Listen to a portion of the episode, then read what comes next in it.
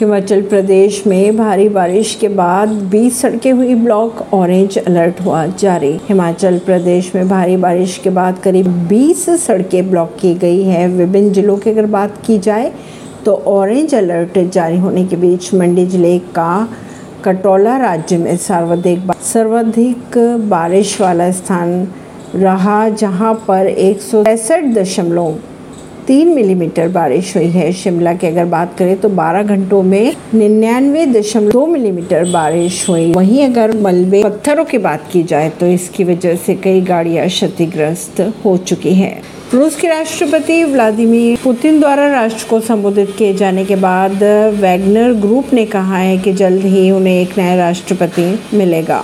Putin ने अपने संबोधन में कहा है कि विद्रोह में शामिल लोगों को सख्त सजा दी जाएगी। उम्र से क्या फ़र्क पड़ता है? शाहरुख भी करते हैं। फ़िल्म में अट्ठाईस साल छोटी अवनीत से रोमांस करने पर नवाजुद्दीन सिद्दीकी ने कहा, दस साल तक भी रोमांटिक रोल करूँगा। उसके लिए खुद को फिट भी रखूँगा। ऐसी खबरों को जानने के लिए जुड़े रहिए जनता श्रेष्ठता पॉडकास्ट से। परवीन दिल्ली से।